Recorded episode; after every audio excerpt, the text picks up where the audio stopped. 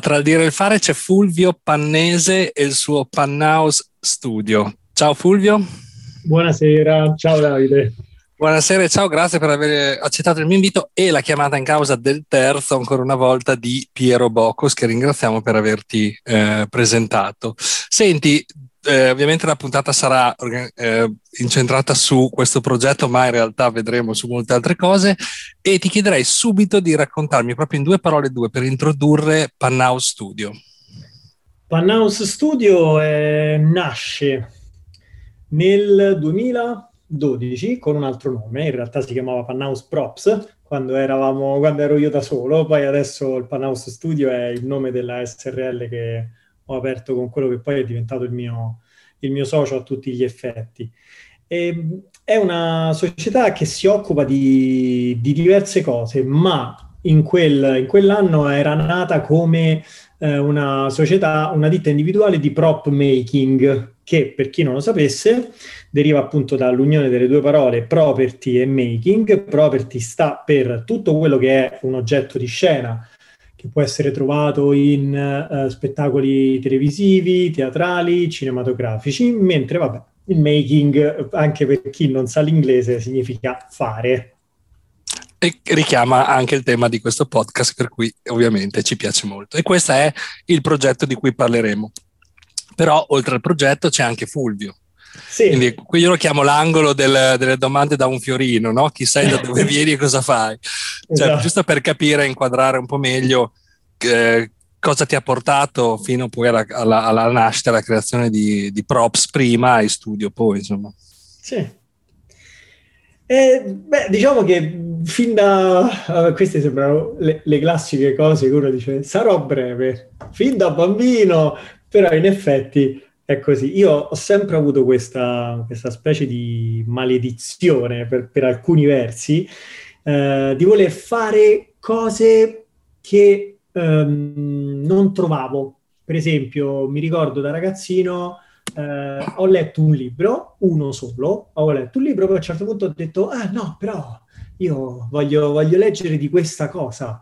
E non avendo letto solo quel libro, ero convinto che non ci fossero libri su quell'argomento, e quindi mi sono messo io a scrivere un libro, ovviamente tipo penso 5-6 pagine, però l'ho lasciato perdere, e come questa cosa la stessa ho fatto per i giochi che inventavo per me stesso, i giochi di ruolo. Ho detto, ma io voglio un gioco di ruolo di questa cosa, e allora me lo invento.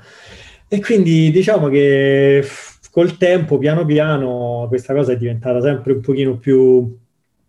problematica fino ad arrivare a quella, insomma, dei props che nasce in realtà non nel 2011, ma nasce con il fan club di Guerre Stellari, aperto nel 1999, quando mi sono costruito il primo manico e una spada laser con tutti oggetti presi in un negozio di idraulica, per andare a vedere la prima di episodio 1. E quindi da lì poi c'è stata, diciamo, un'evoluzione che ha portato fino al Panhouse Studio. Però sì, è iniziato tutto bello proprio manuale nel 99 con Guerre Stellari in realtà. Senti, tu di dove sei giusto per dare una collocazione, diciamo, spaziale? Roma, nato a Roma, residente a Roma ancora, anche se diciamo che ho avuto un pochino di esperienze negli Stati Uniti, prima per via del baseball quando ero più ragazzino, quindi 16 e 21 anni, e poi nuovamente con il mio socio Riccardo De Paoli siamo stati per qualche mese in Texas, diciamo per fare il nostro lavoro. Di questo parleremo e ci racconterai dopo. Hai già secondo me si evince un po', no? Hai già nominato il baseball, il tuo lavoro, quindi già si evince un po' che secondo me sarà una puntata piuttosto variegata. Però mi piacerebbe condividere con chi ci ascolta questa storia che mi hai raccontato di quando hai scelto quale istituto superiore, quale liceo fare, cioè come hai scelto il liceo al quale poi ti sei iscritto. Sì, allora, diciamo che alle medie io sicuramente avevo una propensione più per i numeri che per le lettere, e infatti avevo dei voti abbastanza alti in matematica, soltanto che poi quando è arrivato il momento di scegliere il liceo, non avendo ben un'idea, sempre per il fatto appunto che non c'era quello che io volevo realmente, che cosa ho fatto? Dall'alto dei miei 13 anni ho fatto la scelta più matura che uno potesse fare, pensando, sono comunque bravo in matematica, perché andare a fare lo scientifico? No, andiamo a fare una scuola che invece mi possa permettere di migliorare lì dove ho carenze, e quindi l'italiano, diciamo letteratura, comunque lo scrivere, e quindi sono andato a fare il classico. E il risultato è stato che alla fine del liceo avevo tipo la sufficienza stracciatissima in tutte e due, quindi invece di migliorare in uno ovviamente sono peggiorato in tutte e due. No, già questo inquadra perfettamente, ti sei guadagnato il fiorino e molto di più secondo me. Però anche in linea con questa cosa e diciamo con quello che ci hai detto fino adesso, anche la scelta dell'università, se non ricordo male, la dice lunga sul personaggio Fulvio Pannese. Perché è finito il liceo, ho detto, università, che cosa fai? Università, sai, scienze politiche, economia, non lo so, tutta roba, non lo so, non mi piace, quindi alla fine ho detto, che cosa voglio fare io? Quella penso che fosse il periodo delle fisse per l'universo di Battletech, quindi tipo questi robottoni alti 17-24 metri, e mi sono detto, ok, come posso fare a costruire questi? Vediamo ingegneria, ma ingegneria meccanica. E quindi niente, ho scelto di fare ingegneria meccanica, ovviamente sono durato tipo un anno, però dando un solo esame per rinviare il militare il primo anno. E poi è partita la parentesi del baseball personale, quindi... Abbiamo interrotto la costruzione del robottone, insomma, si è interrotta un attimo la costruzione del robottone. E questo è Fulvio Pannese, direi veramente un quadro già che la dice lunga, che è veramente molto interessante, molto, molto divertente. Però adesso, per tornare poi al tuo progetto, ma già direi ai tuoi progetti, che vedremo sono più di uno, è molto curioso questo. Io non conosco nessuno, insomma, che si occupa di oggetti di scena. Puoi fare tipo un esempio? Allora, per dirti, io ho iniziato nel 2008, in realtà stavo facendo un'armatura da clone di episodio 3 di Guerre Stellari. E poi è uscita su internet la prima foto dell'armatura di Iron Man, e hai presente quando si dice amore a prima vista? Quello, io visto quella foto ho detto, io devo fare questa cosa, quindi ho preso la mia armatura praticamente finita all'80%, l'ho messa da parte, non l'ho finita, e ho iniziato a mettere, cioè ho iniziato a fare l'elmetto di Iron Man. Quindi in realtà il lavoro del prop maker è questo, è quello di fare degli oggetti che normalmente vengono commissionati da qualcuno che appunto ha uno spettacolo da fare. Però io, non avendo ovviamente commissioni da parte di persone, ho iniziato a fare delle repliche, quindi cercando di rifare degli oggetti che vedevo nei film oppure nei videogiochi, così. E hai attirato l'attenzione di qualcuno, oppure poi ti sei messo a cercare qualche commissione? Cioè, non ho capito poi come hai fatto questa sembra più una passione, no? Quella che tu facevi per passione. Ma infatti è nata assolutamente come una passione. Io a quel tempo lavoravo in una società che faceva contenuti multimediali e quindi così nel tempo libero continuavo, insomma, portavo avanti questo progettino. Finché a un certo punto, sempre mentre continuavo a fare l'altro lavoro, tramite un forum che si chiamava Replica Prop Forum, che tra l'altro Piero e Giancarlo conoscono benissimo, e attraverso quel forum io ho iniziato a vedere che c'era la possibilità anche di vendere le cose che uno faceva. E quindi quando ho finito il mio elmetto, ho fatto il primo stampo in silicone, ho iniziato a tirare fuori qualche copia, ho messo le foto e delle persone hanno chiesto: ma che fai, li vendi, eccetera eccetera. E quindi da lì è iniziata un pochino, mi è iniziata a venire quest'idea, ho detto: ma chissà, magari potrebbe diventare un lavoro, perché ovviamente quello che facevo non mi soddisfaceva, cioè non riuscivo mai a dire a qualcuno: oggi ho fatto questo, mentre con questa, che era solo una passione, ogni giorno era un oh mio Dio, guarda che sto facendo, no ragazzi, non avete capito, guarda. Era proprio un emozionarsi, no?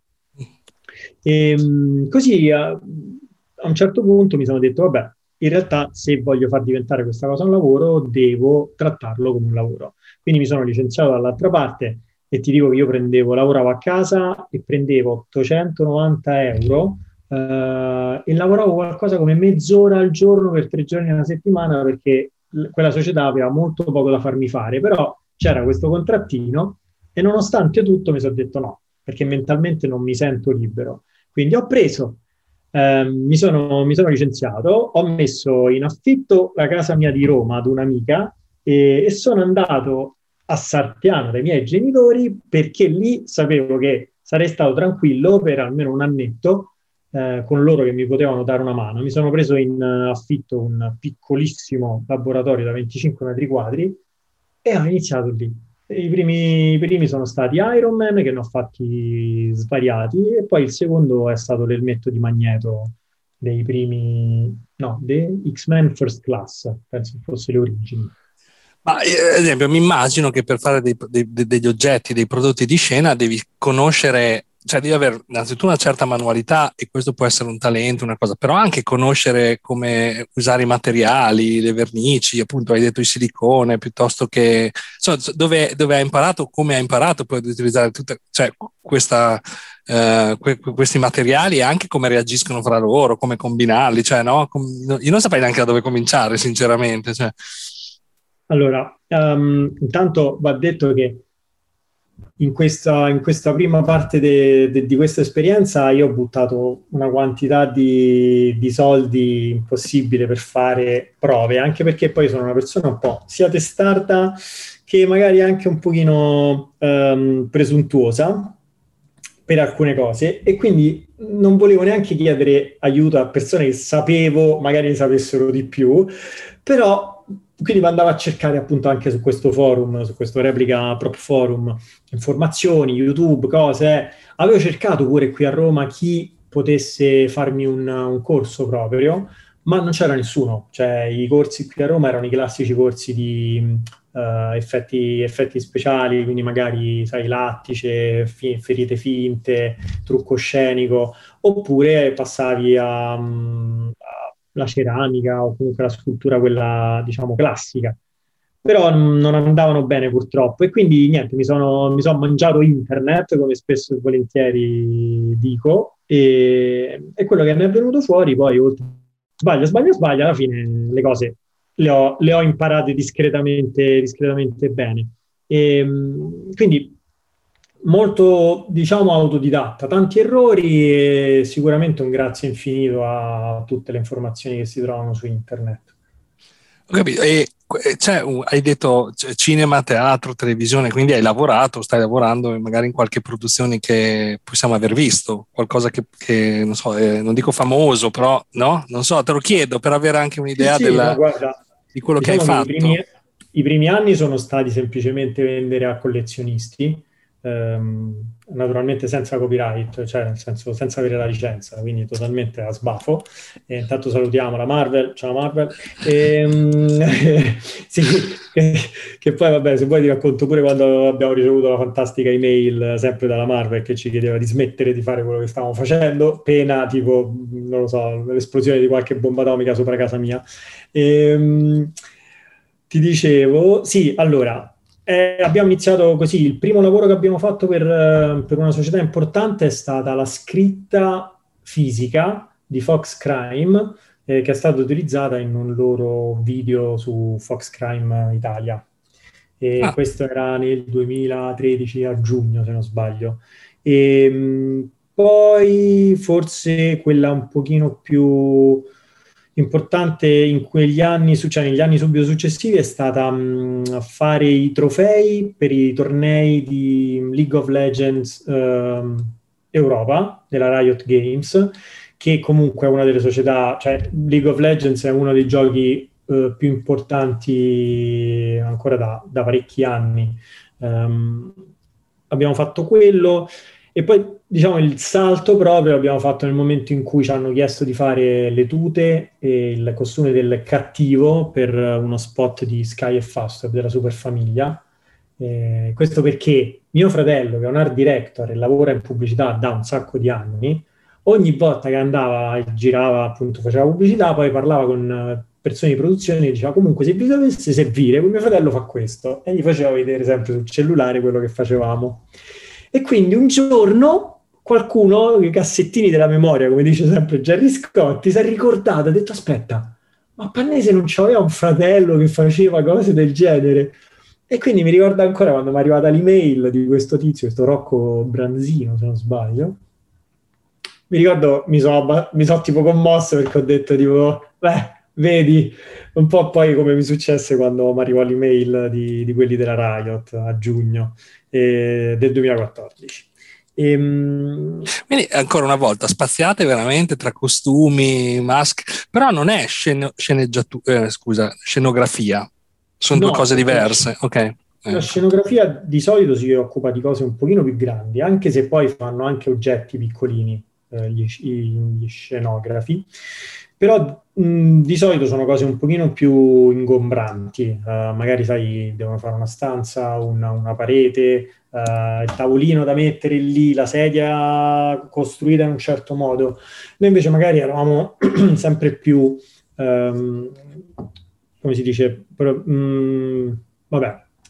concentrati su cose un pochino più piccole. Poi con Sky e Fast abbiamo fatto proprio tutti i costumi, e questa cosa in realtà poi si è, diciamo, ha trovato il suo punto finale quando abbiamo fatto l'anno scorso e quest'anno le due edizioni del Cantante Mascherato, del programma della Rai condotto da Milly Carlucci. Ok, insomma, allora voglio dire c'è stato un certo riscontro comunque anche nel mercato, sì, partendo dai collezionisti, sì. Mi sembra di capire. Senti, conoscendoti, cioè insomma, avendo forse un po' inquadrato il personaggio, mi immagino che non sei una persona che si siede, quindi immagino che questa cosa stia già sviluppando nella tua testa, si stia già in qualche modo proiettando verso il futuro. In che modo, se puoi dircelo?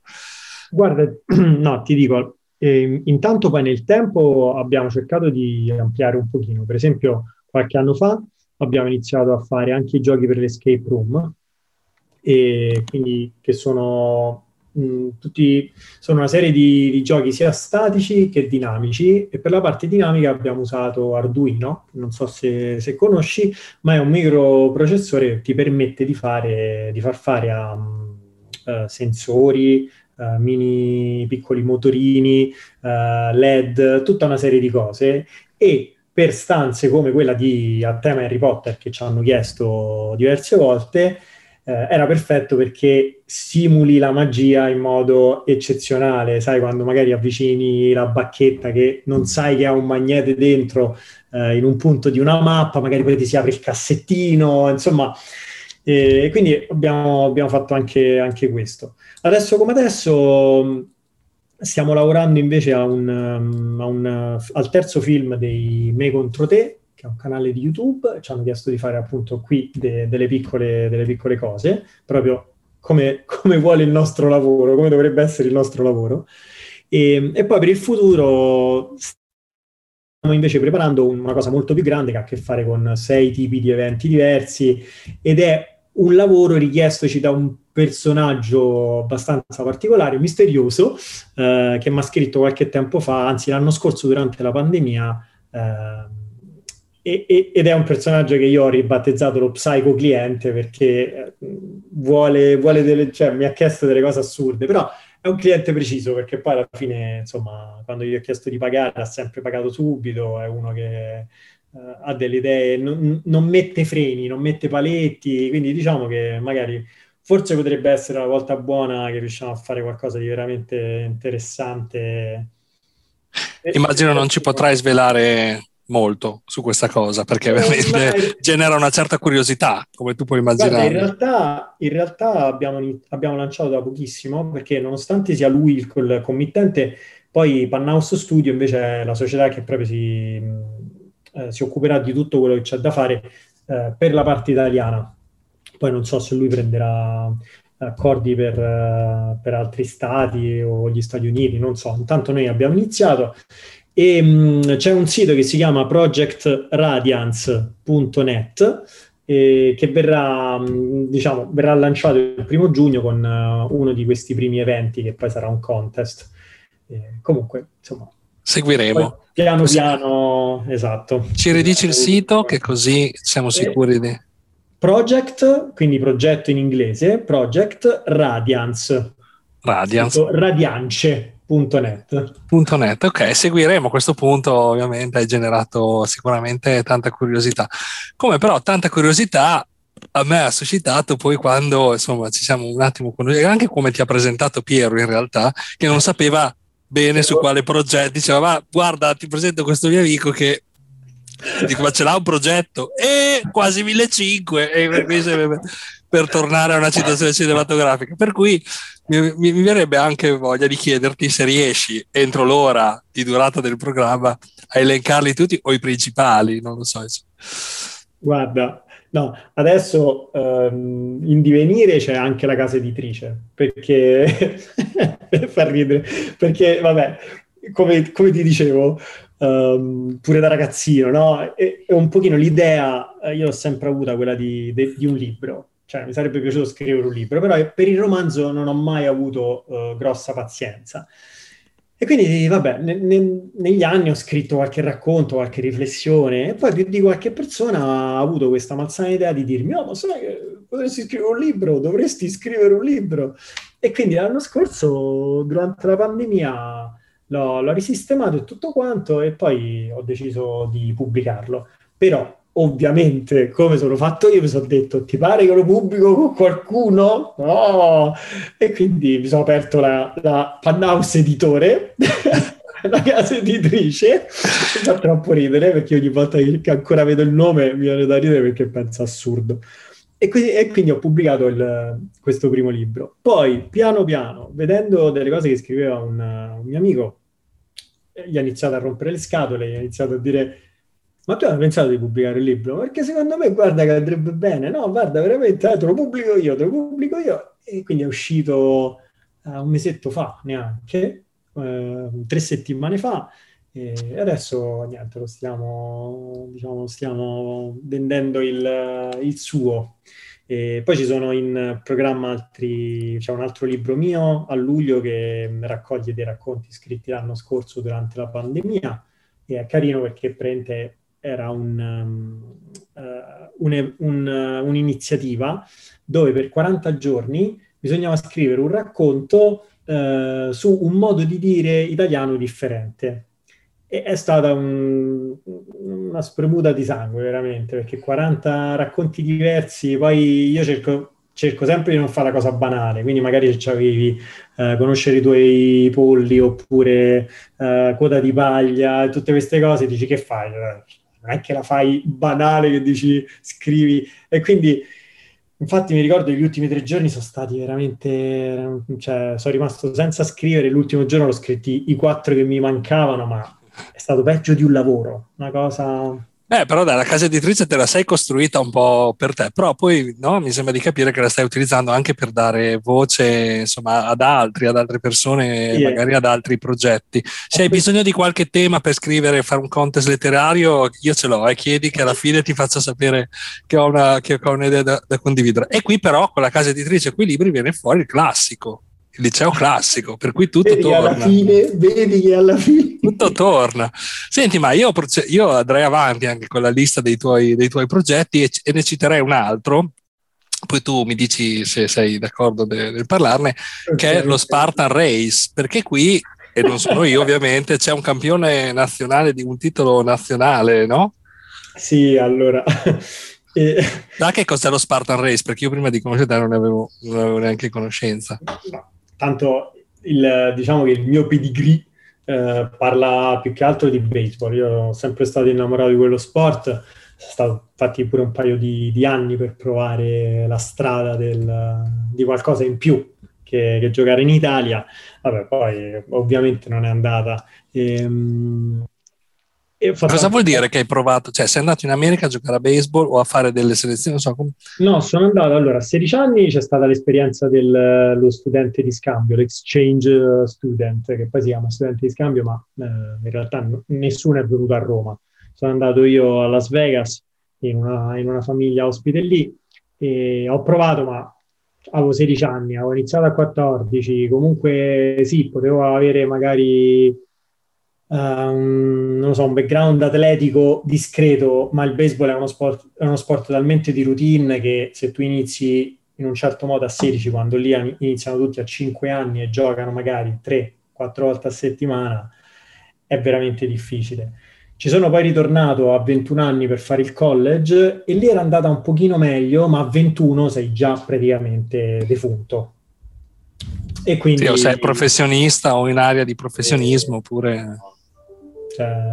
avessi avuto 17 anni forse si poteva pensare di fare qualcosa. E poi ho fatto un po' di pallavolo e niente, poi ho ricominciato un po' sul baseball così, ma insomma alla fine non stavo facendo niente di particolare.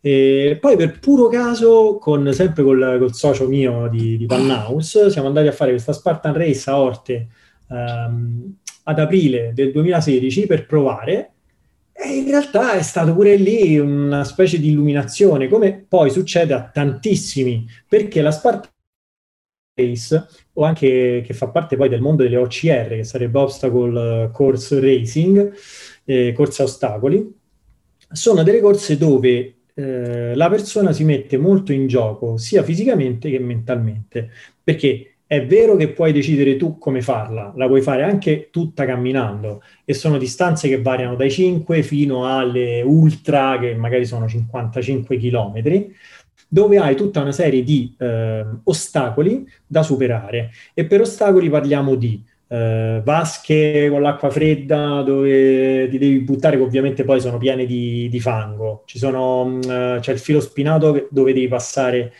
sotto al filo spinato, muri da superare di varia altezza, ostacoli in sospensione che devi fare soltanto con le braccia, quindi ti devi appendere, andare avanti tra anelli, sbarre, copertoni appesi, poi c'è il lancio del giavellotto, devi colpire una balla di fieno a una distanza che penso sia tra i 4 e i 6 metri, se non sbaglio, poi, vabbè, insomma, poi ogni anno e ogni gara, tra virgolette, si tira fuori gli ostacoli suoi per variare un pochino. E quindi, niente, così, il 2016, poi il 2017, tra il baseball, qualche infortunio, non ho praticato chissà quanto, finché a settembre di quell'anno mi sono detto no, vabbè, adesso voglio mettermi sotto, visto che comunque ho la possibilità di allenarmi bene le mattine, e quindi ho iniziato a correre 5 volte a settimana, così, e da settembre a marzo del 2018, praticamente penso sia stato un miracolo, ho centrato il primo podio in una corsa di una Spartan Race a Maggiora, su una distanza di circa 15 chilometri. Il mese dopo c'è stato il primo oro sempre di categoria ovviamente, quindi parliamo di 40-49, perché ho appena fatto 40 anni, quindi ero, come mi dico sempre, il giovane tra i vecchi. Il primo oro, e poi ho preso tipo un'infinità di secondi posti, fino poi al 15 settembre che c'è stata la finale del campionato italiano e sono riuscito a accaparrarmi questo primo titolo italiano di categoria, anche perché il 2018 è stato il primo anno che Spartan Race aveva deciso di implementare queste categorie, questa age group come la chiamano. E niente, quindi insomma, ma poi sono andato pure in Islanda a fare una 24 ore dove non corri 24 ore, era quanto riuscivi a correre in 24 ore. Però sarai ancora campione in carica, perché immagino che nel 2019 non l'abbiano fatta per... No, l'hanno fatta, l'hanno fatta nel 2019, sì, ma no, io poi diciamo che poi ho avuto un problemino di rigetto a fine del 2018, nel 2019 ho ripreso ma non ero assolutamente allenato. Quindi... Senti, però questo Spartan Race non è solo una corsa, no? Ho visto un po' su internet, ho seguito un po', ho visto anche una tua sorta di intervista, un'introduzione al fatto che poi ti fa diventare, il fatto che tu ti applichi fisicamente e mentalmente in questo progetto per superare gli obiettivi, per metterti in gioco, ti fa poi diventare anche una sorta di coach. No, se vuoi, perché Spartan ha dei protocolli, quello di cui stai parlando è l'SGX, che è Spartan Group X, se non sbaglio, e se non sbaglio, sta sentendo qualcuno sbagliato, penso che verrò crocifisso in sala mensa domani. Però... Vabbè, tra la Marvel e le Spartan ormai sì, ci stanno li hai tutti alle calcagna, sì. Come diceva un mio amico ai tempi del pantheon di Guerre Stellari, quando sentiamo Fulvio Pannese, jail quindi, figurati. No, sì, c'era anche questo se volevi farlo, ovviamente tutto a pagamento, perché diciamo che il mio rigetto tra l'altro è stato dovuto anche a questo, perché Spartan non è una federazione, è una società privata che ha creato questo format, ma è una macchina mangiasoldi impossibile. Infatti il mio allontanarmi è stato anche questo, una serie di cose che sono successe che io ci avevo tanto creduto, mi ero veramente avvicinato tanto all'idea, al credo di Spartan, il fatto appunto di tirare fuori il meglio delle persone. Loro hanno, diciamo, il loro payoff è quello di dire cerchiamo di far alzare dal divano più persone possibile. Okay. Però c'è tanto di economico dietro, troppo secondo me, e quindi purtroppo, ma infatti ormai mi sono abbastanza allontanato, perché se pensi che comunque era iniziata al tempo che una gara costava intorno ai €60, adesso la più corta non ti costa meno di 80, e la più corta che sono 5 km, e quella più lunga sta già intorno ai €140, e per carità, cioè tu ti fai sta gara, ma cioè, non lo so. Vabbè, anche noi cerchiamo di, insomma, incoraggiare le persone ad alzarsi dal divano e fare come poi senza però l'aspetto economico, per cui dai, prendiamo da Spartan il messaggio che in qualche modo ci piace, e passiamo all'altro tuo progetto. Se non vuoi aggiungere, no, certo. No, certo. Sì, soltanto perché poi sembra... Però ci sono tantissime altre gare a ostacoli che per esempio hanno dei prezzi tranquillissimi, sono organizzate bene, e quindi basta, se uno volesse, anche solo per curiosità, gli basta cercare appunto OIR, anche Italia, e lì si trova, anche perché sono tante, cioè è uno sport comunque che sta avendo molto successo e ci sono tantissime persone. E ti dico che è vero che quello che succede così, la prima volta che lo fai magari sei dubbioso, e quando l'hai fatta ne puoi fare un'altra subito, perché comunque è un'esperienza molto bella. Bene, dai, ci piace l'aspetto, insomma, di incoraggiamento dello Spartan. Poi ovviamente io non posso entrare nel merito, non lo conosco, mi fido di quello che dici, ma insomma. Senti, passerei invece all'altro progetto e lo introdurrei semplicemente con l'argomento musica. Ah, certo. Perché c'è anche la musica. Sì, allora, sì, c'è anche la musica, anche se qui in realtà, diciamo, più che musica la dovremmo chiamare semplicemente performance, forse, perché io non sono un cantante, però mi sono ritrovato negli ultimi 19 anni diciamo a salire sul palco con due gruppi che fanno cover di cartoni animati, uno fino al 2008 e poi un altro dal 2008 fino a praticamente ancora oggi. Abbiamo fatto l'ultimo concerto mercoledì e giovedì scorso. È un gruppo che si chiama UFO Rock Band e mi sono unito a loro nel 2008, così, insomma, sempre pure quello, tanto per. E è un gruppo che poi in realtà è cresciuto tantissimo. Noi abbiamo fatto non so quante centinaia di concerti ormai in tutti questi anni. Abbiamo suonato il Rock in Roma, abbiamo suonato con Cristina D'Avena diverse volte, insomma su palchi abbastanza importanti di Roma.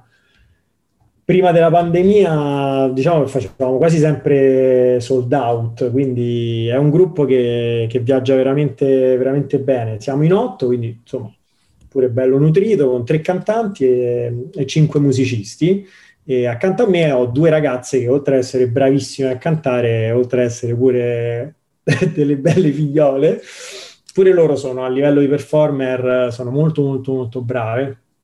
Ed è quindi proprio uno spettacolo, cioè non vedi un concerto e basta, anche perché poi ci cambiamo spesso di costume, comunque ci sono... Non ti chiedo che vi dai costumi, ovviamente. No, ma guarda, no, non ti pensare, perché per le ragazze c'ha quasi sempre pensato Pamela, perché comunque è tanta roba di sartoria. Io mi ero fatto al tempo, cantavo con l'armatura di Sirio il dragone, poi mi ero fatto quello di Pegasus. Adesso diciamo che il più gettonato, visto lo stato di forma, è sempre Devilman, perché praticamente è un costume dove hai il copricapo di Devilman, le ali dietro e poi stai con questi leggings neri e basta, sì, a torso nudo, e a quanto pare diciamo è uno dei più quotati, ecco. Vabbè, sei campione mondiale, no, un campione italiano di Spartan, immagino che insomma questo poi torna tutto, vedi che torna tutto. Senti, ma cover dei cartoni animati, fate la canzone classica o comunque il testo un po', ne abbiamo parlato un po', i Gem Boy, che sono questo gruppo che fa cover di cartoni animati di Bologna, quindi io li avevo conosciuti, io li conoscevo. Loro cambiano i testi, usano le musiche così, però cambiano in modo, diciamo, ironico, sarcastico, insomma, i testi. Voi fate la versione fedele o... Sì, è la versione fedele. Io ogni tanto magari cerco di cambiare qualcosina, ma si tratta veramente di una parola qui, una parola lì, ma assolutamente non come loro. Loro hanno rifatto le proprie canzoni intere, noi no, cerchiamo di rimanere abbastanza fedeli, anche perché se cambio troppo poi mi picchiano, quindi... ne hai già abbastanza che ti picchiano, che ti esatto, come abbiamo capito, insomma, sì, vorrei evitare di mettere altre carte a fuoco, dove il fuoco sono io, quindi... Senti, ti vorrei chiedere però, adesso che abbiamo fatto questo escursio su, diciamo i progetti principali, perché in realtà so che ce ne sono anche degli altri, magari, lasciami dire, magari per un certo senso minori, però ricapitolando lo Spartan, lo studio, la musica e un altro che adesso non mi... e la casa editrice, scusa. Mi dici di questi 4 velocemente che cosa hai imparato da ognuno di questi? Cioè qual è cosa ti porti a casa da ognuno di questi? Allora, per la musica sicuramente il fatto di stare in un gruppo con 8 persone, con cui ovviamente non è che sia sempre tutto rose e fiori, no? Infatti io la UFO l'ho lasciata per quasi 2 anni, me ne ero andato, poi alla fine ci siamo ritrovati. Però per esempio quel progetto mi ha insegnato anche... a passare del tempo con persone che magari tu non reputi né vicino a te né simili a te, però con il fatto appunto di portare avanti un progetto comune, piano piano ci sono voluti anni, però adesso per esempio le cose vanno veramente bene e con loro, cioè, mi piace stare, mi piace passare il tempo.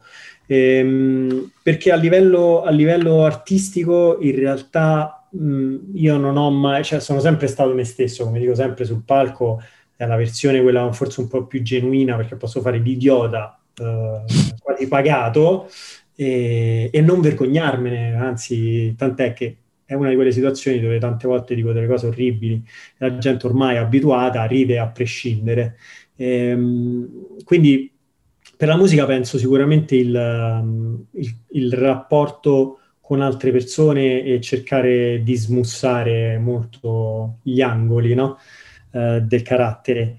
Per quanto riguarda Panhouse Studio, secondo me quello è stato il non mollare, perché ti voglio raccontare questa cosa.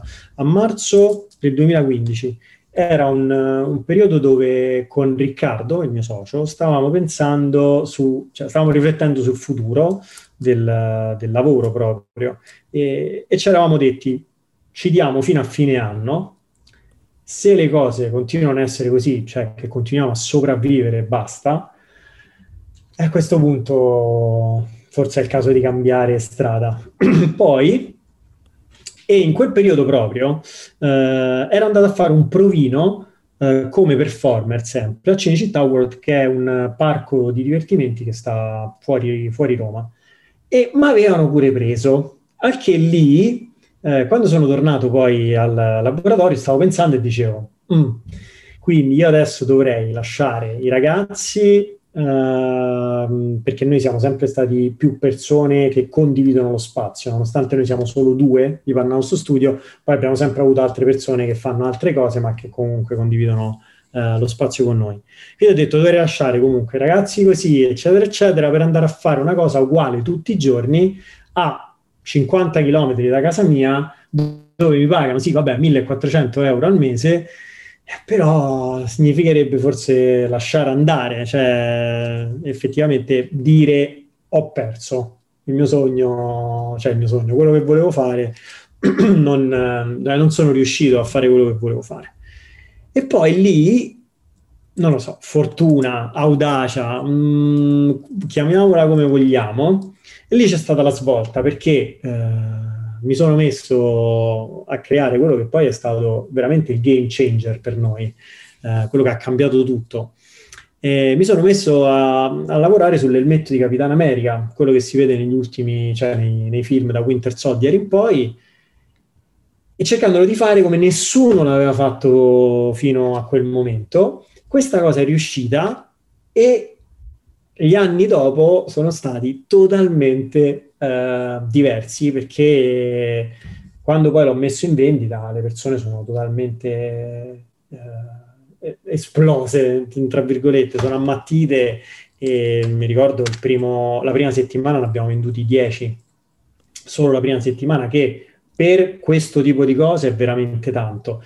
E poi nel tempo non so forse più di 200 l'avremo fatti a un prezzo comunque pure alto, perché essendo fatto in quel modo io mi sono detto ecco, questa finalmente è la volta in cui posso fare il prezzo che voglio, e lì ha funzionato. Poi infatti l'opportunità di comprare anche dei macchinari particolari, insomma quello ci ha veramente cambiato tanto la vita. È stato bello poter pensare, vedi, a non aver mollato, e quindi quello sono stato contentissimo. Quindi Panhouse Studio mi ha sicuramente insegnato che quando le cose sembrano veramente, come si dice, no? Quando com'è il buio più scuro prima dell'alba, com'è?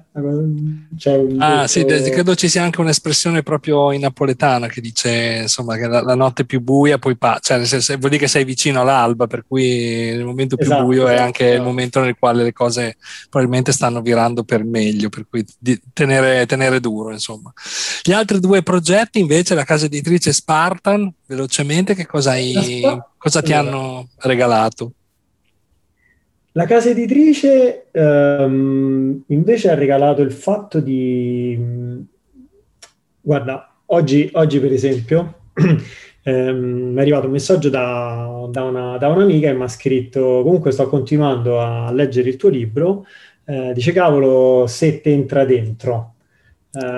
E la casa editrice è stata proprio questo, cioè anche con il fatto di prendere quello che scriveva questo mio amico Luca e crearci un libro, mi ha dato la possibilità di vedere come effettivamente tante persone di cui poi tu non conosci nulla e che sono anche persone che non conoscono te, tramite appunto la casa editrice, non so perché un libro, forse non lo so, l'idea, forse il fatto che sia comunque una cosa sempre un minimo, non lo so, più romantica di un Kindle, di un social, e alla fine non lo so, mi ha dato modo di entrare in questo mondo particolare che è quello dei libri, che però ha un non so che di affascinante, di antico, e dà emozioni, continua a farmi arrivare emozioni che sinceramente non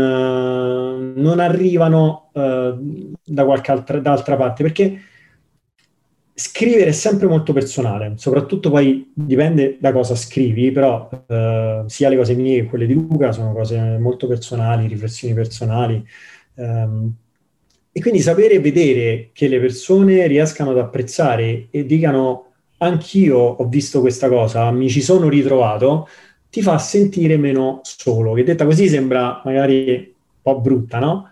Però in effetti se ci pensi alla fine si condivide per quello, e sapere che una persona ha in mano una cosa scritta da te, da un tuo amico, e riesce appunto a entrare in connessione, in risonanza con te, è una cosa molto molto molto bella. Non è un progetto sul quale ovviamente uno guadagna, perché i libri a 10 euro ne dovresti vendere penso 50.000 copie per poter iniziare anche solo a pensare di dire allora forse ci posso vivere, quindi è un side project che però dà un sacco di soddisfazioni. Ma viviamo anche di emozioni, no? Mi sembra che sia un po' il tema di questa esperienza, no? Cioè, per cui adesso poi quelle che ti fanno andare avanti su altri canali magari più remunerativi, non lo so, adesso magari cercando di trovare un no, è quello, tanto sicuramente per le emozioni e non per altro. E invece Spartan te lo dico io cosa ti ha regalato, il fisico da mostrare quando fai i concerti con ma ti dico in realtà no, perché poi è una cosa che bene o male è sempre avuto, sempre abbastanza curato, poi vabbè, sono fortunato, nel senso il metabolismo mio è sempre discretamente buono, quindi non ho mai avuto grossi problemi di linea. Però no, la Spartan mi ha dato modo di... sai, molti dicono sempre che ti dà modo di conoscere i tuoi limiti, andare oltre, eccetera, eccetera. E invece a me ha dato modo di vedere ancora di più quanto la competizione sia una parte fondamentale proprio della mia vita, non c'è niente da fare, perché tante volte vedevo persone lontane che stavano lì magari centinaia di metri avanti, dice no, mo lo vado a prendere, e poi capito, piano piano, e ci riesci, e riesci poi tipo superi persone che dici no, questo non è possibile, come ho fatto a superarlo, cioè non l'avrei mai detto. Quindi lì sì, in effetti mi ha dato modo di capire che veramente se credi in qualcosa, se credi in un obiettivo e sei disposto a dare, ti dico quasi sì, il massimo, tutto, soprattutto quando non c'è nessuno che guarda, perché poi nelle gare tu ti basi su quello che hai fatto in allenamento, e quando corri, quando fai queste cose non c'è nessuno che ti guarda, quindi sei tu da solo che devi dire a te stesso dai, st'altro metro in più, fatto mo ti fanno male le gambe, però devi arrivare là, il traguardo è là, ti manca solo 100 metri, manca 1 chilometro. E quello ti dico che no, mentalmente fa tanto, perché poi tante cose diventano molto più semplici in prospettiva. Ho capito. Senti, a me questo gioco è piaciuto molto, devo dire, ed sei il primo con cui ho fatto questa cosa, perché diciamo poi anche il primo che ha tanti progetti così anche definiti, per cui ti farei una domanda e ti chiederei di fare sempre un excursus su tutte e quattro le esperienze, 4 i progetti, che invece la domanda che ti volevo fare è qual è stata invece la difficoltà più grande per ognuno di questi progetti, quello che hai dovuto in qualche modo superare o affrontare, o insomma immagino che ce ne sia una più, diciamo, peculiare per ognuna delle tue esperienze. Sì, allora per il lavoro, quindi Panhouse Studio, Props, la cosa più difficile è stata far capire all'inizio ai miei genitori che era quello che avrei voluto fare, perché mi ricordo c'è stata proprio una litigata forte con mio padre, che, diciamo, sai, succede spesso che i genitori vogliano vedere i figli sistemati, no? Anche per una questione di serenità, magari. Cosa che invece loro ho sempre fatti dannare, perché, cioè, lavori continuano a cambiare, non c'era mai pace. Quindi quando ho trovato questo, che era tra tutti i lavori quello meno sicuro economicamente, ma che probabilmente va a far spendere pure soldi, è stata una lotta incredibile. Io mi ricordo proprio di aver gridato, cioè coi miei non è mai successo in tantissimi anni, gridato con mio padre dicendo perché tu non vuoi capire, mi vuoi vedere depresso in un negozio di abbigliamento a fare un lavoro di cui non me ne frega niente, e non capisco perché, cosa c'è difficile da capire, cioè, dico, perché tu non riesca a capire. Poi fortunatamente, continuando seriamente questa cosa, penso che abbiano capito, abbiano visto comunque il grado di passione e impegno che ci stavo mettendo, e insomma le cose poi fortunatamente sono andate bene sia per me che per loro sotto questo punto di vista. E quello tanto è il fatto che veramente per tanti anni iniziali è stato un sopravvivere, quindi significava non farsi weekend da nessuna parte, fare sabato e domenica sempre fissi al laboratorio, lavorare 12-14 ore per sopravvivere, cioè non sono mai riuscito, cioè io nei primi anni ero sempre lì che contavo i soldi per la benzina, che magari se c'avevo le prove a guidogna col gruppo magari mi inventavo una scusa per non andare perché non volevo mettere benzina, quindi sai, diciamo che sono cose, la cena fuori ma non esiste, la Coca-Cola al pub dici sì, mi prendo l'acqua, cioè dover fare i conti, andare al supermercato e a scegliere le cose che costavano di meno, capito? Dici, questa è monnezza, però, cioè, ho capito. Questa posso. Esatto. Quindi quello sicuramente. E questo qui. La UFO, quindi la musica, come è stato il fatto di imparare appunto a stare insieme a persone diverse. Quello di cui ho risentito maggiormente invece è stato all'inizio proprio quello, perché io venivo da un altro gruppo dove eravamo amici che avevano deciso di fare quella cosa, e qui io ero entrato in un gruppo di persone che già si conoscevano tra di loro, e quella è stata, diciamo, forse la cosa un pochino più difficile da superare, tant'è che appunto, come ti dicevo, poi c'è stato un periodo che me ne sono andato, anche perché poi lì tutti un po' musicisti, ero l'unico che non sapeva niente di musica, non essendo appunto un cantante, quindi sai, anche il fatto, cioè, prendi una persona che è sempre stata una persona che ha avuto posizioni di leadership nel fan club, ero il presidente, al lavoro comunque ero io che gestiva gli affitti, le cose, eccetera eccetera. Mi sono ritrovato in una situazione dove appunto ero l'ultimo, ma proprio l'ultimo, dove magari facevo una proposta e non mi rispondevano, insomma mi sentivo abbastanza poco tenuto in considerazione. E quello sicuramente è stato la parte più pesante con cui fare i conti. Poi, allora, per la casa editrice, invece, la parte più difficile è quella di imbustare i libri, perché praticamente quando è partito il libro del mio amico abbiamo lanciato l'e-commerce di panhouseeditore.it, e i primi 2 giorni sono andati via tipo 10-15 libri. Per uno che odia la routine come me, quindi ho detto no, ci penso io, figurati, cioè, casa editrice è mia. E quindi sono andato al laboratorio, ho preso i libri, imbusta il libro, fai la cosa online, stampa e mi sono detto no, io questa cosa, cioè infatti io non ho aperto la casa editrice per fare questo. Però giustamente, cioè, non è che puoi prendere una persona, allora guarda, vieni al laboratorio, mi imbusti i libri, la paghi, E quindi pure quello. Diciamo che io faccio sempre i conti con la routine, che è una cosa che purtroppo odio tremendamente nella vita.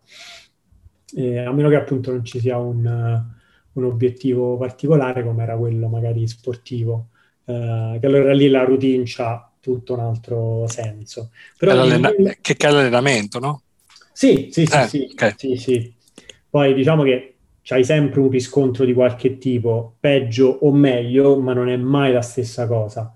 Invece il lavoro, sai, una volta che magari appunto devi fare la stessa cosa 10, 20, 30 volte, a una certa quella purtroppo è solo routine, cioè non impari e non c'è nulla di nuovo da vedere.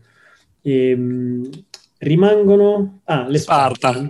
Guarda, no, le Spartan semplicemente è stato il problema, una cosa che proprio non sono riuscito mai a buttare giù e ingoiare è il fatto che tantissime persone quando correvamo imbrogliavano, e nonostante ci fossero questi volontari, questi diciamo volontari / arbitri agli ostacoli, tante volte comunque visto tante persone che riuscivano proprio a imbrogliare.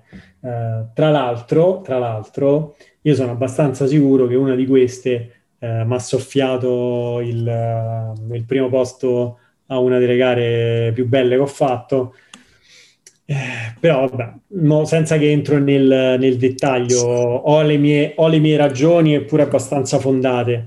Però ecco, anche perché poi l'ho visto pure un'altra gara, proprio barare palesemente. Però ecco, la cosa di Spartan era quella, perché è una cosa di cui si sono lamentate tantissime persone, che Spartan non è mai riuscita a sistemare realmente. Capito. Quindi. Senti, molto, veramente molto interessante, molto bello. E tornando al tuo lavoro principale, cioè quindi allo studio, sì. Cos'è una cosa che non hai ancora fatto ma che ti piacerebbe fare? Un oggetto di scena, una produzione che magari sei lì che dici cavolo, quella lì mi piacerebbe, quella lì non mi hanno ancora chiamato, adesso? Allora, guarda, diciamo c'è l'utopica che potrebbe essere lavorare per qualsiasi di questi film particolari, sai, Marvel, DC, ma è difficilissimo perché l'Italia è proprio un posto dove non penso che si rivolgerebbero. La moglie di uno dei ragazzi che sta con noi, per esempio adesso proprio sta a Londra a lavorare sul set di Captain Marvel 2, per dire. Però sai, è proprio in generale la nostra struttura, come siamo strutturati, penso sia veramente difficile che arrivino a chiedere a noi di fare qualcosa del genere. Però su quello non è che insomma passo notti insonni, anzi sono abbastanza tranquillo. Però una cosa che ho sempre avuto un po' il pallino, che non c'entra coi film e cose, sono, non so se ti è mai capitato di vederli, quei tavoli bellissimi fatti di legno e resina colorata. Guarda, penso di averne visti proprio ieri in un ristorante dove sono andato, domenica, ieri, okay. In un ristorante dove sono andato ho proprio notato questi, credo che siano quelli di cui ti riferi, che sembra che sono tavoli di legno, sembra che in mezzo ci sia come un lago, come uno specchio d'acqua, perché, ok, esatto. Sì, guarda, li ho visti notati proprio ieri, guarda. Vedi?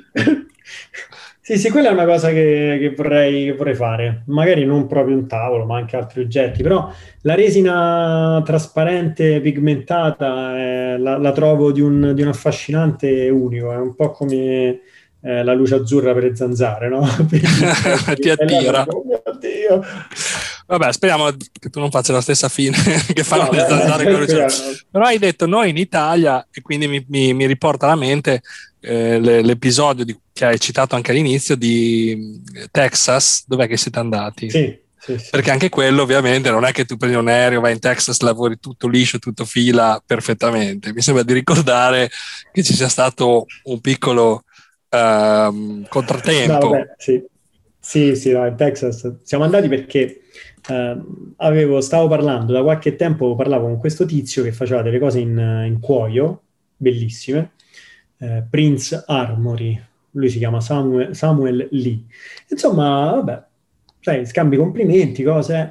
E poi a un certo punto viene fuori che lui stava cercando di ingrandirsi e che avrebbe voluto implementare nella sua attività anche il reparto di props. Al che gli dico, ah, pensa, noi volevamo venire a lavorare negli Stati Uniti. E lui fa, beh, potreste venire qui. E io ho detto, ah, vabbè, bella battuta. E lui fa, no, sono serio. E detto, dai.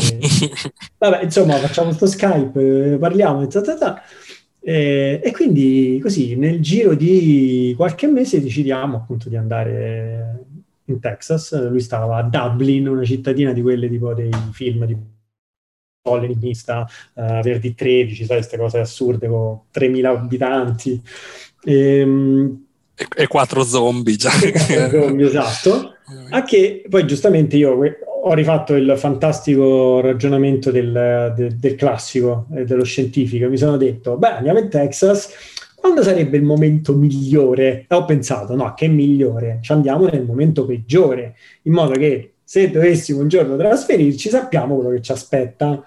E quindi siamo partiti il 5 dicembre, arriviamo e così come quando nel 94 andai per la prima volta negli Stati Uniti, i giocatori di baseball fecero il primo sciopero dopo 100 anni, il giorno prima che io partissi, cioè io andavo solo per il baseball.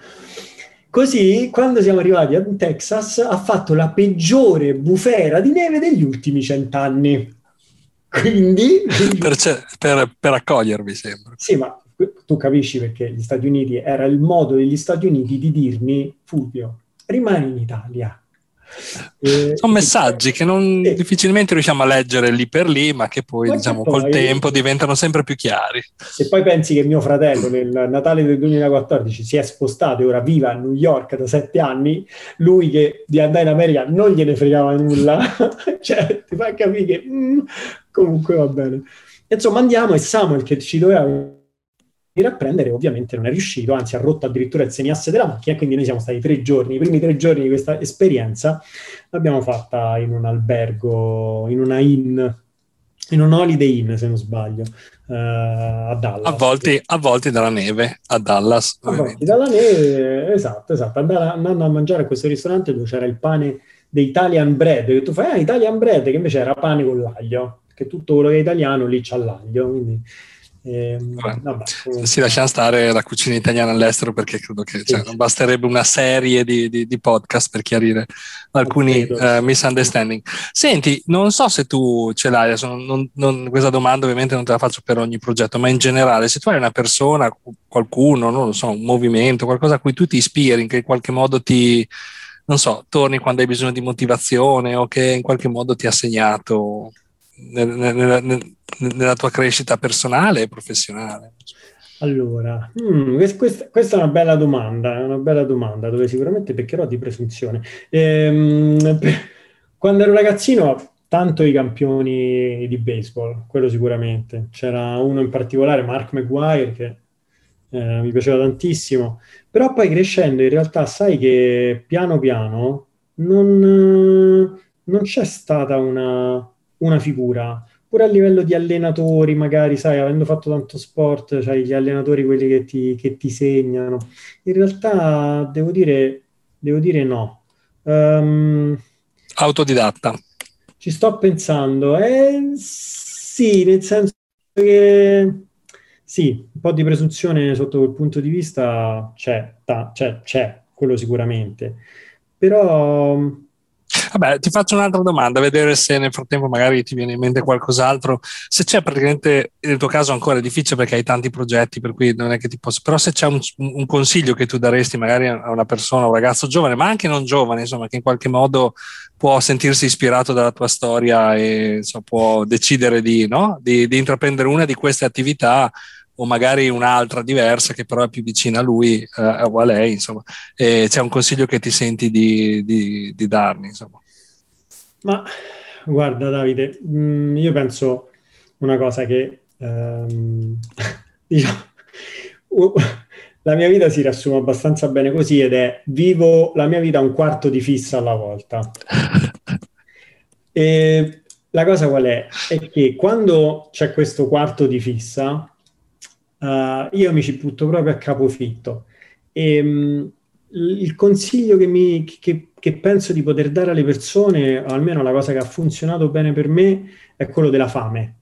A tante persone sento dire mi piacerebbe fare questa cosa, oppure sì, ci ho provato, però ma in realtà tanti poi dicono pure ma io non sono competitivo. Però è proprio la competizione che ti permette poi di tirare fuori da te stesso tutta una serie di cose che, se non avessi questo drive, questa forza che ti spinge, non riusciresti a tirarle fuori, perché la competizione può essere anche semplicemente contro te stesso, no? Magari dici a me stressa fare le gare, però lo puoi fare contro te stesso. Io la stragrande maggioranza di persone che conosco comunque sono quelle che hanno raggiunto qualcosa, sono tutte così, bene o male, hanno tutte voglia di competere, di raggiungere obiettivi di un certo tipo, ma semplicemente di migliorarsi,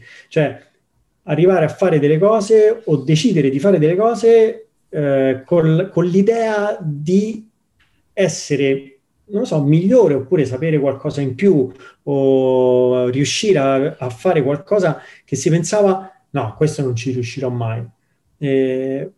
Però l'importante è non chiudere quella porta subito pensando appunto no, questa cosa per me è impossibile, perché tante volte è solo una questione di tempo e impegno, ed è una cosa che decidiamo solo noi.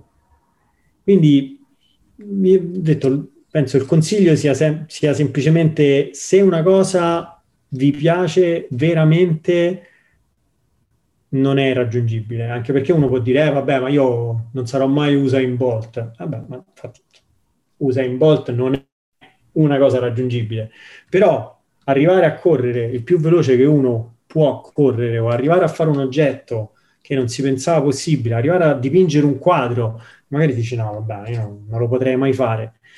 Tanto voglio dire, se non provi, e poi lo capisci subito se una cosa ti piace o meno, che anche se sei felice mentre stai facendo quella cosa, se ti senti appagato, allora forse quella è la cosa su cui bisognerebbe investire il tempo e le energie. Quindi c'è qualcosa che diresti che non faresti mai, qualcosa che poi magari la fai, ti innamori, poi parte il quarto di fissa di nuovo, però dico, c'è una cosa che in questo momento diresti no, io quello non lo farei mai, non lo farò mai? Te lo dico subito, guarda, vabbè, adesso praticamente poi mi sto dando al duathlon, che è corsa e bicicletta, perché il duathlon fa parte del triathlon, che ha pure la parte in acqua, e la parte in acqua è quella che io non farò mai, perché ho provato per andare in piscina, ma sono, ecco, quella è una cosa su cui proprio, cioè ci sono cose su cui le persone magari sono portate, ecco, io dentro l'acqua proprio no. E ti dico che è difficilissimo, che tra un anno magari ci risentiamo e ti dico oh, lo sai che mi sono andato a fare lo stretto di Messina a nuoto? No, guarda. No, io lo so già che sto parlando col campione italiano dei 50 rana fra di 2 o 3 anni. Però adesso, abbiamo trovato la criptonite, no? Sì, abbiamo trovato anche il lato, diciamo, il lato oscuro, per tornare a Star Wars. Barca a vela, quando mi dicono andiamo a barca a vela, dai.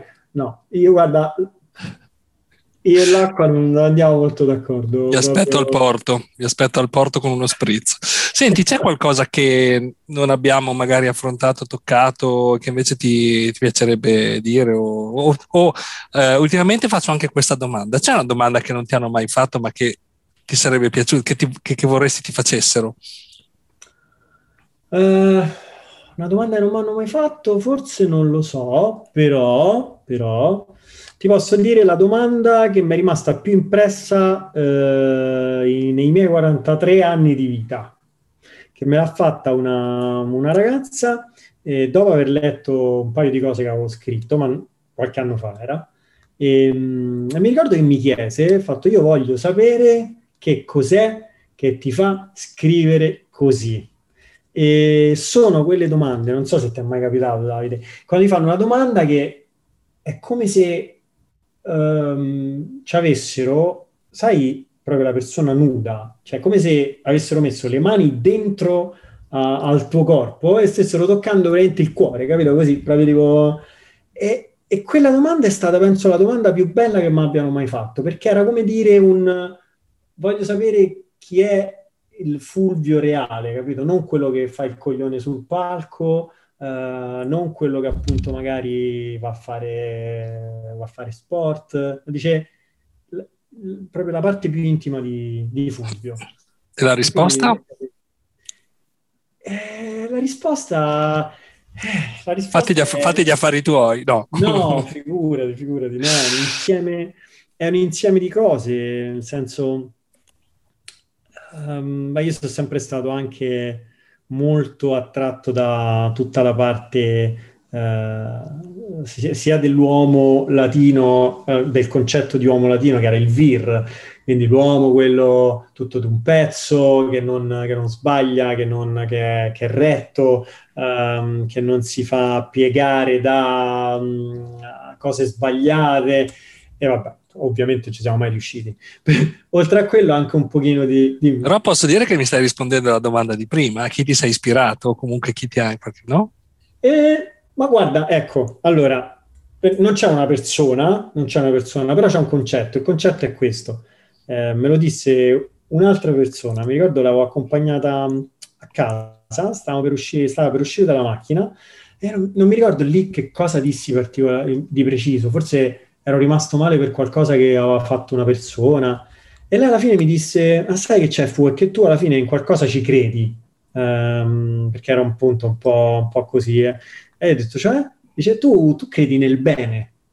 Eppure quella è una cosa veramente, veramente bella, e in effetti è così, cioè io sono sempre abbastanza convinto che nonostante tutto, quello che può succedere, comunque sì, è una forza nettamente superiore all'altra, al male, come cantava anche Giovanotti, no? Che tra il male e il bene è più forte il bene. Senti, no, bello, molto, molto bello anche questo, grazie per aver condiviso anche un aspetto così un po' più personale, magari emotivo, insomma, del tuo percorso, che è veramente molto interessante. Senti, hai qualche contatto che vuoi condividere per farti trovare in una di queste 1000 esperienze, o una sola, non so, una mail, un numero di telefono, un sito in particolare? Guarda, ti dico, all'ultima pagina del mio libro, avevo scritto questo. Avevo scritto: grazie di cuore per essere arrivati in fondo a questa megalomane raccolta di miei frammenti. Qualora vi andasse di condividere con me i vostri obiettivi, traguardi, successi, ma anche fallimenti, vi prego di farlo. Sono convinto che creare una connessione con persone simili a noi aiuti davvero tanto e possa servire a trovare spunti, idee e forza laddove a volte la vita ce ne privi anche solo momentaneamente. I miei contatti. E quindi, vabbè, Fulvio Pannese su Facebook, l'email è un po' pure quella megalomane, è fulvio@pannese.com, quindi nome e cognome. E poi c'è il numero di WhatsApp, perché tanto alla fine pure lì mi sono detto, papà, senti, tanto vedi, cioè, se a qualcuno piace questo libro probabilmente non sarà comunque un maniaco, quindi... Però non sai, se a qualcuno piace questo podcast potrebbe essere lui... Occhio. Ma guarda, non penso sentirebbero il podcast. No. Quindi ti possiamo trovare, insomma. No, se vuoi condividere il numero di telefono, come vuoi. Vabbè, tanto mio, sì, ce l'ha qua. 392-143589. Stavo controllando per vedere se lo davi sbagliato, ma sembra essere quello giusto. Senti Fulvio, siamo ovviamente, come avrai un po' intuito, credo, in chiusura, per cui ti faccio la penultimissima domanda, come dico sempre, che poi è la domanda più importante, che è quella con la quale ti chiedo a Fulvio che cosa c'è secondo Fulvio tra il dire e il fare. Allora, a parte Elio, maledetto, che ormai ogni volta che sento quello... secondo me semplicemente la forza di volontà e la voglia di arrivare, quello, secondo me, la voglia di arrivare ancora più della forza di volontà. La voglia di arrivare, e mi sembra che sia un tema che comunque sia, insomma, emerso in più di un'occasione in questa chiacchierata che ci siamo fatti, e comunque nella tua esperienza, nella tua storia, quindi insomma ovviamente non c'è neanche bisogno di dubitare, però rimane coerente con il tuo personaggio. Veramente siamo in chiusura, per cui l'ultima domanda è, come dico sempre, una non domanda, e cioè ti chiedo se c'è qualcuno a cui che ti piacerebbe sottoporgli la stessa tortura, cioè di essere, diciamo, intervistato, ma mi piace più pensare a una chiacchierata che a un progetto da presentarci. Allora sì, e tra l'altro mi ha dato il beneplacito esattamente proprio poco prima che ci sentissimo, e in realtà sono due persone, sono due fratelli, Marco e Fabio Troili, e io li chiamo i Golden Brothers perché comunque sono giovanissimi. Fabio ha fatto 30 anni tra l'altro qualche giorno fa, Marco ne ha 32, e hanno tirato su dal niente una società che si occupa, poi sicuramente loro lo diranno meglio, però si occupa sia di grafica, e qui dice vabbè non c'è niente di nuovo, però in realtà il loro core business è, loro fanno grafiche per le moto da motard e penso pure da cross, e si occupano anche di fare le grafiche del casco di Fabio Giannantonio, che è un pilota di Moto 2, se non sbaglio. Ho capito, quindi entriamo nei motori, che ancora in parte grafica e motori, che insomma i motori sono sicuramente un argomento che non abbiamo ancora toccato. Senti, io ti ringrazio anche per questa presentazione, siamo veramente in chiusura, per cui ti ringrazio proprio per il tempo dedicato e per l'esperienza che hai voluto dedicare a me e a chi ci vorrà ascoltare. È stato veramente un grandissimo piacere. Io ti ricordo, come ricordo a tutti, che ovviamente sei sempre benvenuta a tornare per aggiornamenti, nuovi progetti, e immagino che ce ne saranno, magari questo mega progetto che sta partendo con questo Psycho cliente che sembra essere molto ovviamente interessante. Per qualunque cosa ovviamente, o per il campionato di nuoto che vincerai nei prossimi 2 anni, come abbiamo detto, perché questo ormai è chiaro, questo lo sappiamo già, cioè possono fare a meno anche di farli i campionati di 50 rana, perché tanto sappiamo già chi lo vince. No, insomma, a parte gli scherzi, è stato un vero piacere, per cui ti ringrazio e ti invito veramente a tornare in qualunque momento per raccontarci uno sviluppo o nuovi progetti, per cui grazie mille. Davide, grazie a te, veramente, guarda, fai una cosa carinissima con questo podcast, perché penso che veramente in un periodo come questo alle persone serva tanto sentire vabbè, persone, diciamo, mentalmente instabili come me, però che comunque possano magari dare un po' di ispirazione a chi, insomma, sta passando anche momenti poco sereni. Quello sicuramente, quindi grazie davvero, è stato un onore.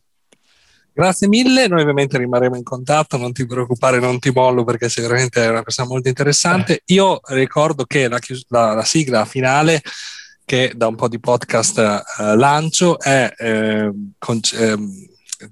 come si dice, donata da Paolo Sentinelli, che è un amico e un grandissimo genio, è composta unicamente di fa e di re, per appunto formare la parola fare e continuare in questo incoraggiamento a tutti quanti a portare avanti i propri sogni e ad alzarsi dal divano, insomma.